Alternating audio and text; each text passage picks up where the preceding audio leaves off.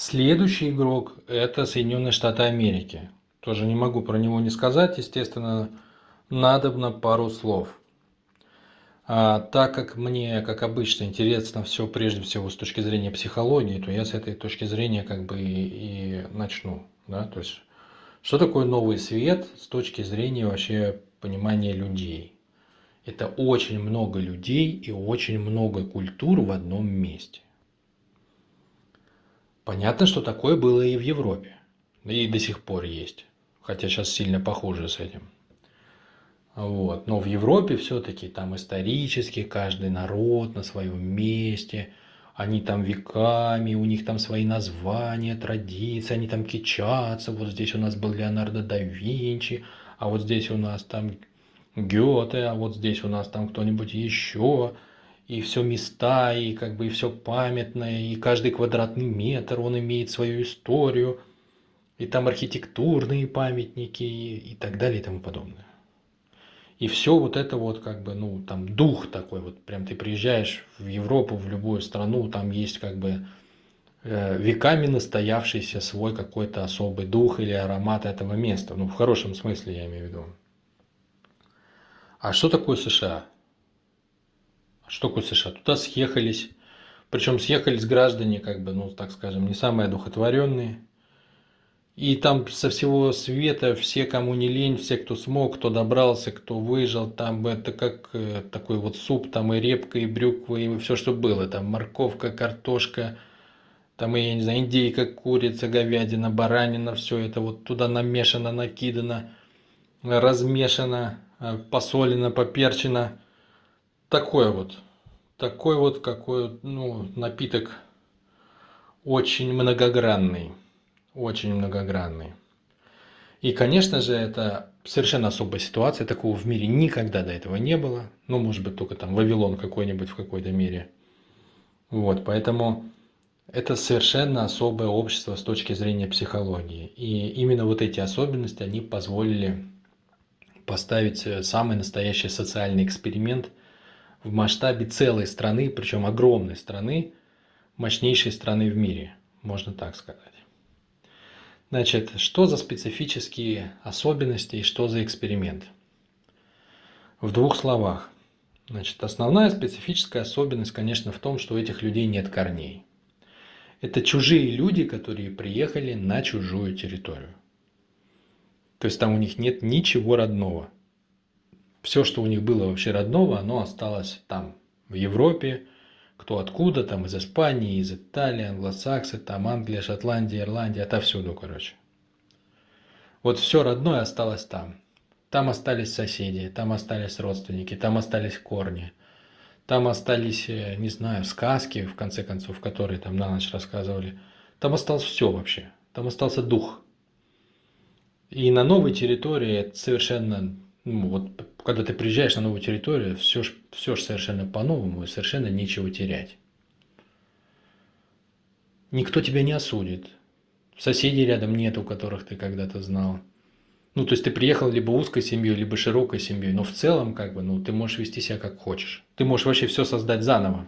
Ты, с одной стороны, совершенно свободен от традиций, от осуждения, от, от своего прошлого – но с другой стороны ты совершенно оторван. Ну, то есть, как бы, тебе не на что опереться. Вот есть ты и пространство, и те, с кем ты приехал, если ты не один. И это, конечно, ну, создало уникальную штуку государство без истории. Государство без, без древней истории, э, государство, где огромное количество людей, людей чужих друг другу. Вот, это, это одна особенность. Вторая особенность пожестче, конечно. Она заключается в том, что англосаксы, и даже не англосаксы, а европейцы в целом, да, как, как цивилизация, которая пошла по принципу строя свое общество для себя за счет других, когда она приехала в Северную Америку, прежде всего она, ну, по сути дела, уничтожила коренное население она его буквально утопила в крови. То есть она его заморила голодом, она его расстреляла, она его разрубила саблями там. Ну, просто это, можно так сказать, э, в плане животной природы, да, это была эпоха расцвета зверя.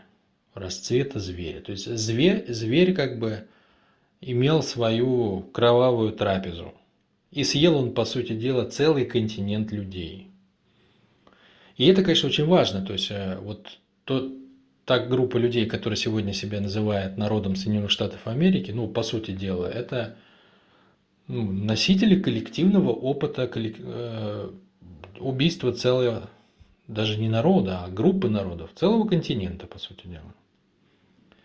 Почему я обращаю на это внимание? Это не просто какой-то там пафос или там помпезные какие-то заявления. Дело в том, что как бы для психики это очень, это очень серьезная штука. Да? То есть я не пойду там во всякие кармы и прочее, но естественно а, любое действие, оно меняет психологию человека. Действие, где ты проявил себя как бы как зверь по отношению к другому человеку, ну, на психике нормального человека имеет, э, оставляет след. Оставляет след. То есть человек пытается это вытеснить. У него сознание как будто частично засыпает. И это, кстати, народ потенциально делает глобально манипулируемым, потому что они как будто спят, они как будто не видят, что на самом деле происходит. Потому что для того, чтобы им реально увидеть, что на самом деле происходит, им надо сначала увидеть себя. А увидеть себя, это надо как бы признать, ну, очень серьезные штучки, вот эти вот все. Поэтому современный американец – это наследник всех вот этих вот преступлений, которые совершили его предки. Ну и отсюда очень большие вещи вытекают, да, их проблемы там психологические, то, что они там все на таблетках, то, что как бы вот вообще уровень пропаганды, который действует в Соединенных Штатах. Короче, это все очень, это все очень живо, это все очень по-животному, это все, ну, это невозможно сбросить со счетов, когда мы говорим об американцах. Все вот эти вот, там, не знаю, их актеры Голливуда, вечеринки, пляски, свистопляски там и так далее. Это, это по сути дела, все, все, все нужно оценивать с вот этой позиции. Вот. Дальше, конечно, третья особенность, э, ну, она на самом деле вытекает из двух предыдущих. То есть люди приехали на чужую территорию, у них нету ничего своего, они совершенно открыты, они могут привнести туда совершенно любые традиции. Вот. И получается, что а, огромное количество людей вдруг оказывается на одной территории. То есть как в одной комнате все набились, но все на разных языках говорят, у всех традиции разные. Эти по воскресеньям там не, не работают, эти по субботам, эти молятся Аллаху, э, эти вообще не молятся, а эти там, не знаю, еще эти верят в Иисуса Христа, а, а эти там ходят с Торой под мышкой. Ну или еще как-то. Короче, получается, что вот в этом обществе как-то надо договариваться. И в нем, э, в нем нет корней, в нем нет прошлого, в будущее не ясно. Э, мы все замешаны как бы в, ну, в определенном действии, то есть в разграблении территории других коренных народов – в убийстве самих народов. Ну, то есть надо договариваться о правилах игры. Родилось э, отсюда как бы две вещи, да, то есть нужна общая идея и нужны общие правила. И родилось и первое, и второе. Вот на фоне этой пустоты, э, на фоне необходимости чем-то ее заполнить, родились совершенно новые правила, когда совершенно не важно, с кем ты имеешь дело – Будет это там шотландец, или англичанин, или француз, или итальянец, или еврей, или русский, никакой разницы. То есть ты можешь делать что угодно, там, выглядеть как угодно, одеваться как угодно, там, молиться кому угодно. А, ну, неважно, я не буду смотреть внутрь. Вот, вот ключик, да, то есть не смотреть внутрь. Родилась совершенно другая культура, где в человеке не надо видеть личность. Ты можешь общаться с ним по деловым вопросам. По деловым вопросам. То есть родилась совершенно, родился совершенно другой подход к взгляду на человека. И это, и это дало как бы такой куст явлений невероятный. Например, э, психология американская, она же вся про эффективность. Она вся про внешнее, там нету внутреннего. Вот русская психология, например, она глубоко духовна. Она построена на том вообще, что все мы там твари Божьи, поиск смысла жизни, литература, Достоевский там и так далее. А европейская психология тоже духовна. Ну, в принципе, как бы, наверное, не, не так глубоко, как, как наша, но на самом деле очень глубокая тоже. Там немецкая по-своему, французская по-своему, но ее интересно читать, там есть что почерпнуть, и там есть глубокие переживания. Но а, американская психология, там, скажем, на, на, на старте это бихевиоризм. Это бихевиоризм, это всякие Вотсоны, Скиннеры, это же все американцы. То есть это вот как бы там, ну это стимул, реакция, по сути дела, да, то есть это там подкрепление и наказание, дал конфетку, там человек пошел, э, дал пинка, как бы тоже пошел, но в другую сторону. Вот это про что, да, то есть это не общение с человеком как с носителем личности, каких-то глубоких переживаний. Это скорее вот чисто такой а, такое восприятие человека как энергии, как ресурса. Как ресурса. То есть неважно, какая у тебя душа, там я не буду смотреть внутрь тебя. Мне важно, как, как ты себя ведешь и как с тобой строить э, какие-то взаимоотношения, чтобы ты делал то, что мне надо, или то, о чем мы договорились. Вот, это что касается правил. Да? Ну, правила, естественно, э, правила, естественно, это не все. Кстати, по поводу психологии еще могу сказать, э, ну, чтобы там не возникло такого ощущения, что у нас в России такого не было. Конечно, у нас в России тоже, например, был там академик Павлов, да, вот, а, э, который изучал там, ну, там, собачек мучил там и прочее. Но у нас это было на фоне очень много чего. То есть у нас много-много-много явлений. Так как у нас такая достаточно целостная, на самом деле, школа психологии, вот, она рассматривала разные явления. И это не было основным, это было очень важным, но это не было основным. Да? А вот в Америке, конечно, это расцвело, вот это прям стал базис. Психология поведения. И оттуда следующий, следующий куст пошел, это психология влияния. Психология влияния, как влиять на массы, пропаганда и так далее и тому подобное. Вот он, э, опять же у нас в России, там в молодом государстве, в СССР эту психологию не пустили. У нас, например, был товарищ Бехтерев, вот, и он, э, он, например, имел труд, я вот читал, по-моему, он назывался об, об эксперименте, эксперимент с мысленным воздействием на животных или что-то в этом роде. Ну, короче, чувак реально как бы мог взглядом собаку заставить что-то сделать, да, то есть до, до чего он дошел, и он пошел дальше, он пошел дальше, он стал пытаться влиять уже не на собак, а на людей – и тут, спустя там несколько лет, он внезапно что-то то ли бутербродом подавился, то ли консервами отравился. Ну, внезапно научное светило не переварило какое-то питание, вот, и преждевременно нас покинуло. Из чего все, естественно, сделали вывод, что, э, ну, не надо, короче, лезть в психологию влияния так глубоко. А вот в Америке все это поперло. И поведенческий аспект это же чисто внешнее, да, то есть это то, что измеримо, наблюдаемо и так далее. Поэтому даже глубинные переживания, они стали трактоваться совершенно, э, ну вот как, как какие-то некоторые внешние проявления, отклики на внешние импульсы, да, не как что-то, до чего человек созрел, как духовное существо, осознанность, личность, да, а чисто как бы как это, как собачка. Э, Чтобы ты понимал, что я не шучу, например, в, сегодня во Всемирной организации здравоохранения любовь же она признана отклонением. Причем ей дан а, циферный номер из трех цифр. И этот номер это 639, то есть его очень легко запомнить, он как бы не, обладает некоторой спецификой, я не знаю, запо, ну сам ты его знаешь ее там или нет. Поделись потом. Вот, вот что касается как бы правил поведения, да, ну и, и правила же нужны ради чего-то, да, то есть для чего нам так всем взаимодействовать? А, ну, взаимодействовать нам, конечно, надо ради великой цели. А какая великая цель? Да, то есть до этого были великие цели, какие-то рост национального благосостояния, там, рост семей, э, расширение государства. А тут, э, а тут мы все как бы в одной ситуации, и неважно из какого-то государства, какой-то национальности – и это было, конечно, очень удобно, что а, есть пустота, то есть есть вакуум.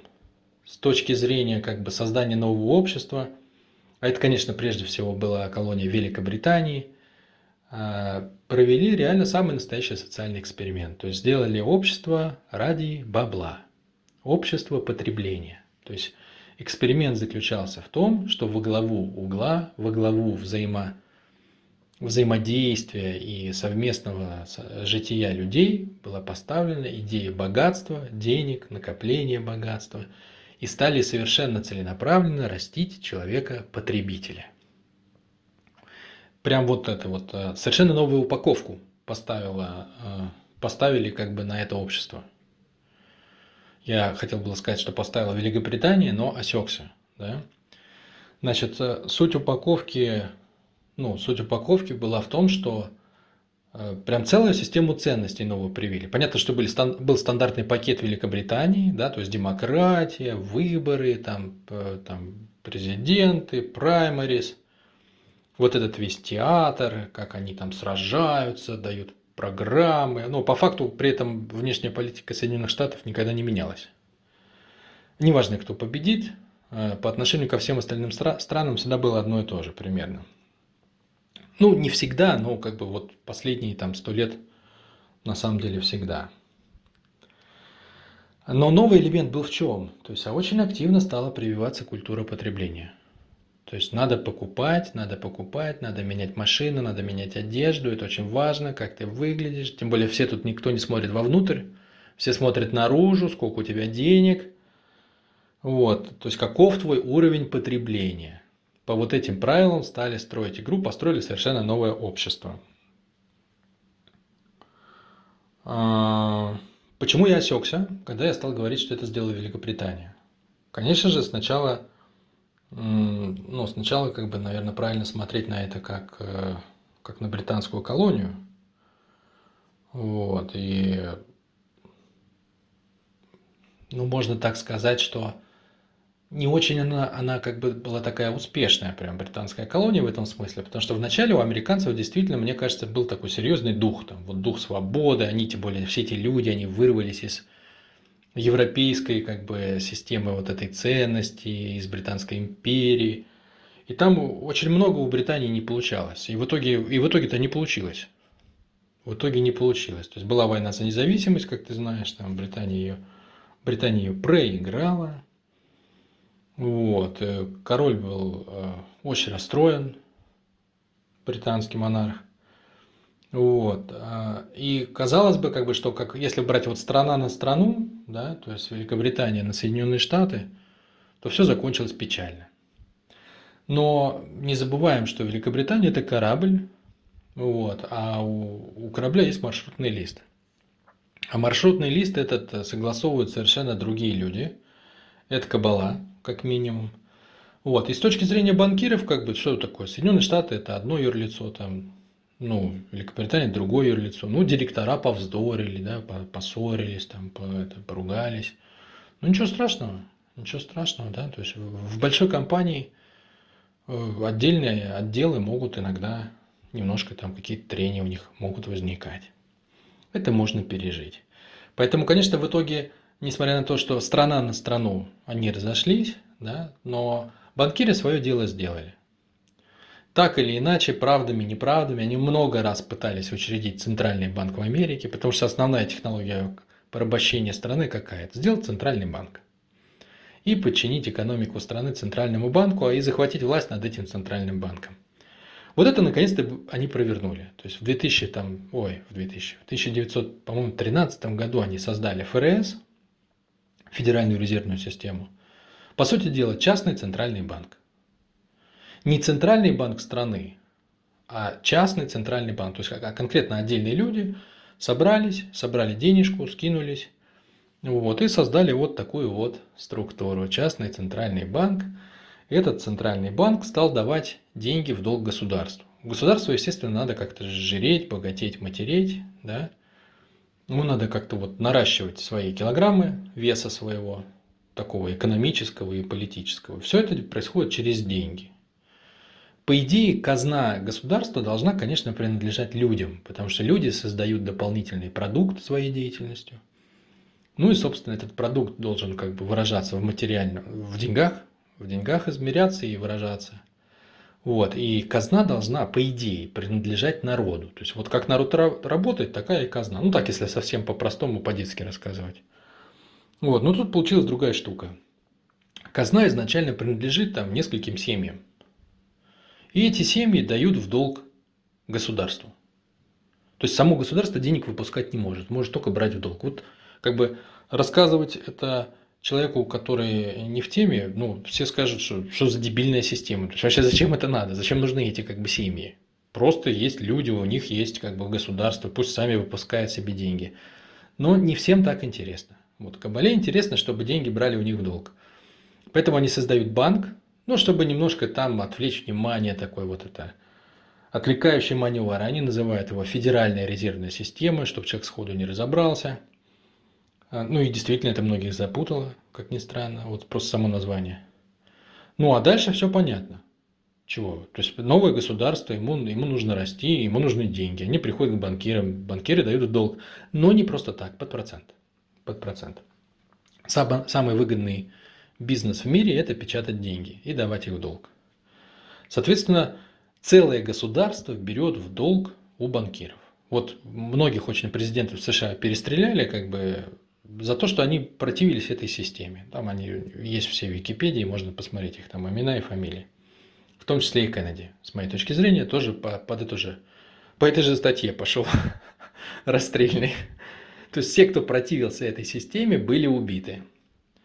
Вот, поэтому система в итоге заработала заработала, и весь народ США, он стал, ну, а культура-то же мы помним, это же богатей, работай, там, давай туда, налево, направо, там, бизнес, один, второй, технологии, патенты, построили, сломали, перестроили, купили, продали, это же деньги, деньги, деньги, деньги, это все налоги, налоги, налоги, налоги. И по идее на налоги государство должно расти, расти. Но а, когда у вас есть центральный банк, и вы берете свои деньги в долг, то вы вынуждены отдавать налоги, чтобы выплатить проценты. Поэтому это такое, как бы, как, как, как удавка на шее, да, то есть оно, оно а, забирает энергию государства, оно его обескровливает, потому что все деньги, заработанные этим народом, они начинают утекать в руки тех, кто держит центральный банк. Вот такая вот э, чудесная, чудесная система. Соответственно, на сегодня долг Соединенных Штатов просто гигантский. Там у них регулярно показывают, они там обсуждают, поднять планку долга или не поднять. И такое, такое возмущение из этого идет. И там люди выкрикивают что-то, если посмотреть, очень бурное такое шоу они прям делают, как они обсуждают э, уровень госдолга. Но по факту все понятно. Никаких вариантов у них нет. Они приходят в ФРС, ФРС выписывает им новый чек, они снова берут долг, и на него снова бегут проценты. Проценты бегут быстрее, чем США успевает их отрабатывать. Поэтому США как бы с огромной задолженностью. Поэтому рано или поздно, естественно, мы все понимаем, что э, Соединенные Штаты Америки как-то с этой задолженностью поступят. Ощущение, что они э, все это дело как-то расплатятся со всем этим, почему-то не возникает. Ну да ладно, к этому еще мы, может быть, вернемся. Значит, если все это подытожить, если все это подытожить, система устроена так, что люди платят налог. Да? Налог за то, что вот э, даже не знаю за что, за то, что они дали себя поработить, вот скажем так. То есть все то же самое рабство, которое было в Великобритании, но тут оно упаковано по-другому. То есть тут тебе никто не говорит, что ты раб – Тут тебя не принуждают, из пушки не стреляют, в цепи не заковывают. Тут тебе наоборот говорят, ты свободный человек, для тебя все условия, для бизнеса там. Пожалуйста, все комфортно как бы. Если есть деньги, если у тебя есть предпринимательская жилка, на здоровье занимайся, как бы зарабатывай, чувак. Все тебе там, машины, квартиры, все, что хочешь. Если ты способен зарабатывать, Америка твое государство, приезжай к нам. Но тут тоже есть подвох. Да? То есть это, это как бы а, мало того, что все это происходит для того, чтобы платить э, отдельным людям, которые владеют Федеральной резервной системой, тут еще есть какой нюанс, что тут есть некоторая игра. Игра, которую, ну, можно назвать ее американские горки, коли уж дело идет об Америке, да? Дело в том, что Федеральная резервная система, она еще выдает кредиты банкам. А банки, как известно, кредитуют население. А населению, как известно, кредитуются либо чтобы что-то себе купить, какую-нибудь машинку покататься, там домик какой-нибудь с окнами большими, с видом на океан, или чтобы сделать бизнес. Поэтому если кредиты дешевые, денег много, деньги везде валяются, то можно э, брать эти кредиты, благо отдать их несложно, если ты действительно умеешь зарабатывать, и на эти деньги развиваться. Такое получается, у тебя рычаг развития, расширения есть. Ну и, естественно, как бы, когда ставку ФРС роняла, начинался, а, начинался всплеск, бум активности. Там все вот эта активность возрастала, люди брали, покупали, продавали, перезакладывали, закладывали, а бизнесы росли, там покупали земельные участки и так далее и тому подобное. Но суть игры была в другом. Да? Суть игры была не в том, чтобы все разбогатели. Суть игры была в том, что контракты всегда, ну не всегда, но часто в Америке они заключаются так, что ставку можно пересмотреть и когда ФРС вдруг поднимала ставку, то прибыли не хватало, чтобы выплатить проценты по этим кредитам. И получалась обратная штука. То есть пузырь сначала надували, надували, надували, потом раз его прокалывают. И люди уже не могут оплатить эти кредиты, машины, квартиры, там, поддерживать бизнесы, потому что им не хватает дохода, чтобы покрыть обслуживание этих кредитов. И они начинают разоряться, резко продавать, недвижимость падает в цене бизнесы разоряются, патенты продаются. И пошло-поехало. И начинается какой-нибудь глобальный кризис в американской экономике. Все сдувается, все по бросовым ценам э, начинает сливаться на рынок. Ну и естественно, что приходят люди, которые зарабатывали до этого на вот эти самые семьи, вот эти самые банкиры, вот эта самая кабала и же с ними – и сгребают все это так вот, э, как это, скатерть завязывают в узел, и все это уносят к себе. Да? То есть на самом деле вся система устроена для регулярного ограбления среднего класса. Средний класс тщательно воспитывается идеологически, он там песни поет, флаг целует на уроках американский. Ну и затем вот это вот все с ним проворачивает. И вот так вот раз за разом. То есть вот эти вот карусели, эти, эти горки американские – Раз все как бы понахватали кредитов, понакупили, понаделали кучу всего, потом раз, пузырь проткнули, и народ полетел вниз, вверх тормашками. Потом идет э, какой-то период печали, все плачут, всем плохо, кто-то застрелился, кто-то, у кого квартира повыше, выпрыгнул из окна, у кого нет ни оружия, ни квартиры, тот поехал в офис, прыгнул оттуда из окна повыше. Короче, все Короче, все-все-все, кто мог, кто как нашел способ, э, справились со своим горем. Вот, подсобрались, подуспокоились, э, сопли вытерли и по новой. Опять ставка как бы падает. Все побежали за кредитами, снова поверили в будущее, в светлое будущее Америки. И вот так вот живем. Вот так вот, собственно, ну, совершенно искусственное общество, совершенно искусственной идеологией, совершенно искусственной финансовой системой и совершенно искусственной системой ценностей. Короче, все искусственное, все создано только для одной великой цели – хорошенько зарабатывать на этой дойной корове. Такой вот очень комфортный внешне, э, очень классно упакованный аквариум, где рыбок разводят, ну, потом из них делают консервы, потом заселяют новых. Вот такая вот э, система, скажем так, была устроена в Соединенных Штатах Америки. И как раз к войне там была Великая депрессия. Да, депрессию устроили как раз вот в рамках вот такого цикла, как я описал. Ну, плюс ее еще устроили к войне. Потому что Соединенные Штаты тоже, конечно, очень хотели войны. Вот. И чтобы немцы пошли сражаться снова за свою страну, ну, а у них же был расцвет, там Гитлер же вот это все стал поднимать, экономику, там, экономику, производство. Вот. Э, ну, надо было, короче, попортить людям настроение, чтобы у них э, возникла энергия шевелиться поактивнее. Соответственно, война. Война назрела, и здесь интересы, конечно, э, Соединенных Штатов Америки, они немного разошлись с интересами э, Великобритании. Точнее, много разошлись. Да? Здесь важно упомянуть такой момент, что э, нельзя, нельзя называть Соединенные Штаты уж прям в прямую колонию Великобритании, да, почему? Потому что я сказал, что на уровне стран, а, с моей точки зрения, они разошлись, а на уровне а, кабалы, с моей точки зрения, наоборот, кабала, а, то есть те, кто сидят в Лондон-Сити, они владеют Федеральной резервной системой Соединенных Штатов Америки. Таким образом, народ Соединенных Штатов Америки для них совершенно чуждый, да, для них как бы народ и Англии совершенно чуждый. Вот. Но э, интерес там есть прямой. Но, но, так как э, очень специфическое все-таки государство Соединенные Штаты Америки, и там много, э, там много своей инициативы, там много сильных людей туда приехало, то там, естественно, появилась своя национальная элита. И в частности, там постепенно выросла семья Рокфеллеров.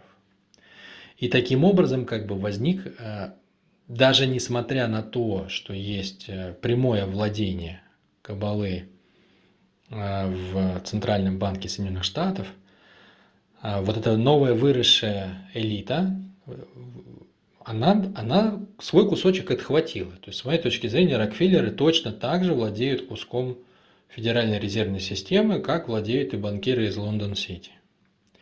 То есть это более сложная структура с более конфликтными интересами – вот, и там на уровне стран они э, в конфронтации, на уровне там более, более глобальной политики у них могут совпадать интересы. То есть там, короче, такая более, более разветвленные коридорчики в этом здании политическом. Так вот, э, с точки зрения с точки зрения страны на страну, Соединенные Штаты, конечно, заинтересованы в том, чтобы стать центром центром мира. Потому что Англия мешает торговать. У Англии огромные колонии. Она для всех их закрыла. Сама торгует с преференциями. Никому торговать не дает. У самой уже, ну, ее производство уже не так интересно для мира, как были когда-то. А у Америки наоборот. Она прет, как паровоз. У нее там совершенно другой подход. Там к людям, ну, на языке коммерческих интересов подходят, общаются. То есть да и с депрессией, кстати. Ну, понятно, что ее устроили специально, но тоже как-то же надо вылезать из нее, и денег надо зарабатывать. Ну, короче, война нужна, тем более она будет в Европе, да, то есть до, до США-то не долетит, там из пушки не дострелишь, из немецкой до Соединенных Штатов. Ну, из той пушки, да, из той пушки, которые были в середине 20 века. Вот, поэтому, конечно же, с Америке тоже нужен был Гитлер и Америке он был нужен для другой цели. То есть, если Англии он был нужен, чтобы расчистить как бы национальные государства, о которых я тоже расскажу, наверное, в следующем аудио уже тут опять, тут получилось дальше некуда, для того, чтобы ослабить СССР, то Америка, наоборот, там те же Рокфеллеры, они помогали частично э, в индустриализации э, на определенном периоде, они помогали индустриализации в СССР в пику Англии, и, конечно, они растили Гитлера, чтобы он напал на Англию. И, собственно, как бы, ну, в большой степени эта игра, как мы знаем, удалась. Вот, вот этот следующий игрок, точнее несколько игроков, а, который у нас, наверное, наверное, будет еще аудио про статус на начало Второй мировой. Вот, я понял это только что. Про старые же деньги нам еще надо поговорить.